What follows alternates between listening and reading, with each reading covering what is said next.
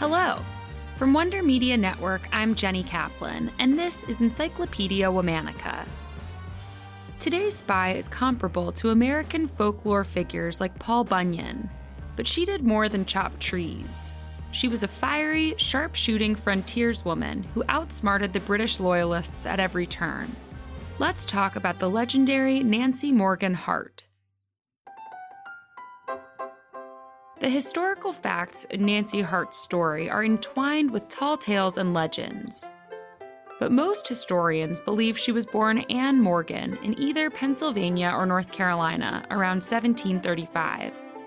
Some claim she was related to Revolutionary War General Daniel Morgan, who was later known for leading troops to victory at the Battle of Cowpens in 1781. However, there's no definitive evidence to prove the connection. Anne adopted the nickname Nancy and grew up in the colony of North Carolina. According to legend, she was an imposing six foot tall woman with wild red hair.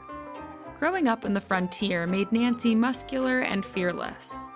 Anyone who harmed her family or friends would be in for a harsh reckoning.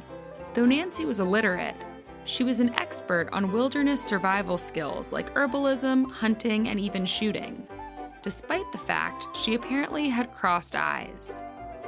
When Nancy turned 36, she married Benjamin Hart, a man from a distinguished family that later produced multiple state senators.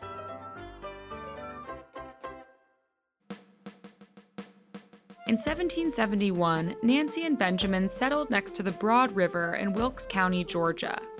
Together, they had six sons and two daughters. Many accounts suggest that Nancy took control of the household rather than her husband.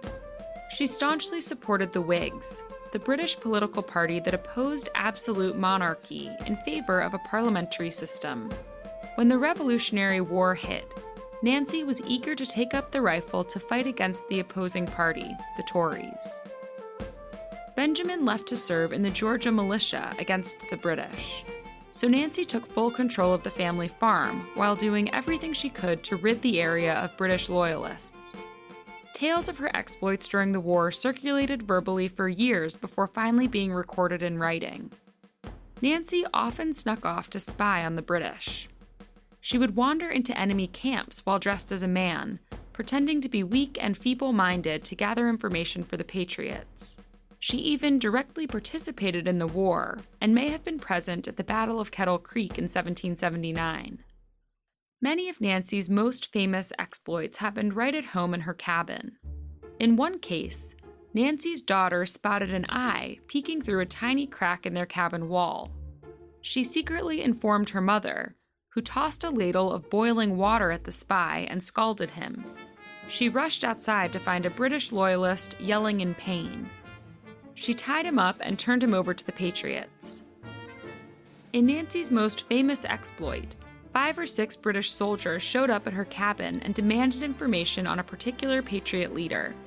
Though that man had left the cabin just minutes before, Nancy lied and said no one had come by for days. The British didn't buy it. One of the soldiers shot Nancy's prize turkey and demanded that she cook and serve it to them for dinner. Nancy calmly agreed, but secretly she was hatching a plan. Nancy sent her daughter to quietly alert the neighbors.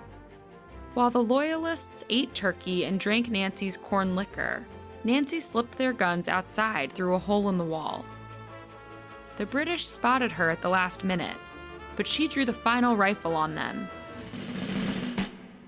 When Nancy's husband and neighbors arrived, they rounded up the soldiers and hanged them from a nearby tree.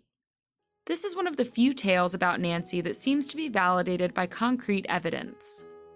In 1912, some workmen building a railroad near the site of Nancy's cabin discovered six skeletons that had been buried for at least a century. After the revolution ended, the Hart family lived in the Broad River property for several years.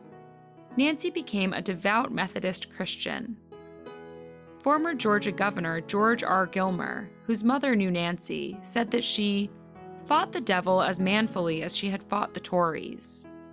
The Harts then moved to Brunswick, Georgia in the late 1790s. Benjamin passed away shortly after. Nancy tried to return to Broad River, only to discover that her cabin had been washed away by a flood. Instead, she settled in Kentucky with her son, where she lived until she passed away in 1830, around the age of 93. Stories about Nancy's hijinks during the war were first published in a newspaper in 1825.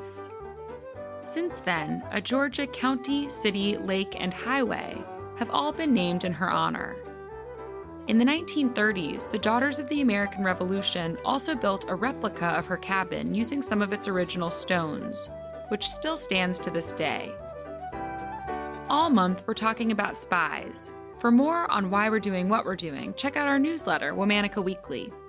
Follow us on Facebook and Instagram at Encyclopedia Womannica.